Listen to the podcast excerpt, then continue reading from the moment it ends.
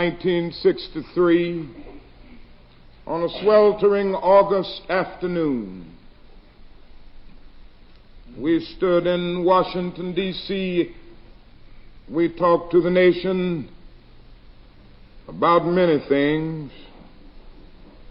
Toward the end of that afternoon, I tried to talk to the nation about a dream that I'd had. And I must confess to you today that not long after talking about that dream, I started seeing it turn into a nightmare. I remember the first time I saw that dream turned into a nightmare just a few weeks after I had talked about it. It was when four beautiful, unoffending, innocent Negro girls were murdered in a church in Birmingham, Alabama. I watched that dream turn into a nightmare as I moved through the ghettos of the nation and saw my black brothers and sisters perishing on a lonely island of poverty in the midst of a vast ocean of material prosperity and saw the nation really doing nothing to grapple with the Negro's problem of poverty. I saw that dream turn into a nightmare as I watched my black, black brothers and sisters in the midst of anger and understandable outrage, in the midst of their hurt, in the midst of their disappointment, turn to misguided riots to try to solve that problem. I saw that dream turn to a nightmare as I watched the war in Vietnam escalate. Sir.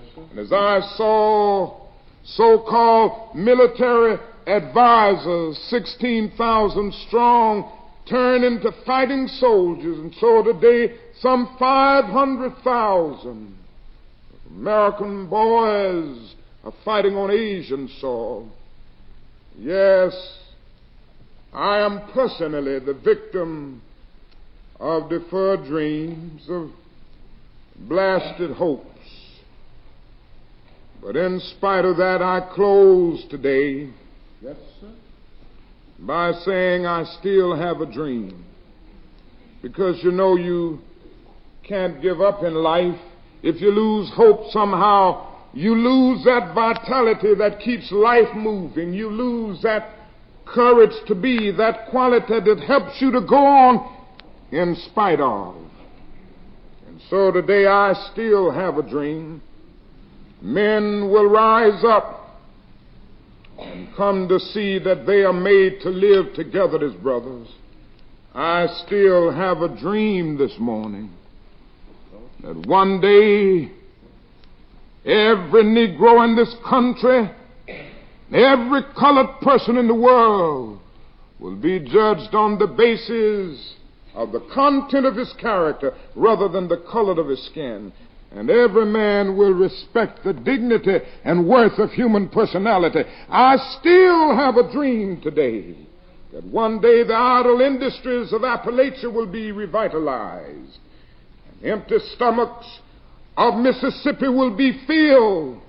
And brotherhood will be more than a few words at the end of a prayer but the first order of business on every legislative agenda. I still have a dream today.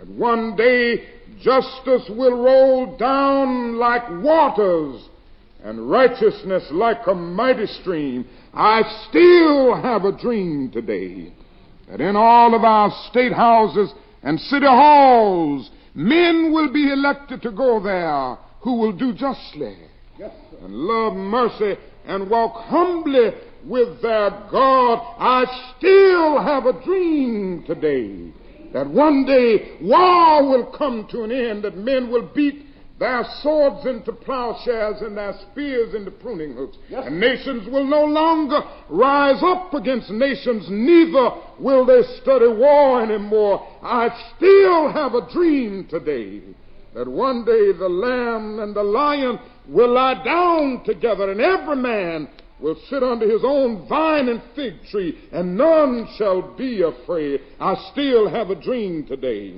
that one day every valley shall be exalted, and every mountain and hill will be made low, the rough places will be made plain, and the crooked places straight, and the glory of the Lord shall be revealed, and all flesh shall see it together. I still have a dream, and with this faith, we will be able to adjourn the councils of despair and bring new light into the dark chambers of pessimism.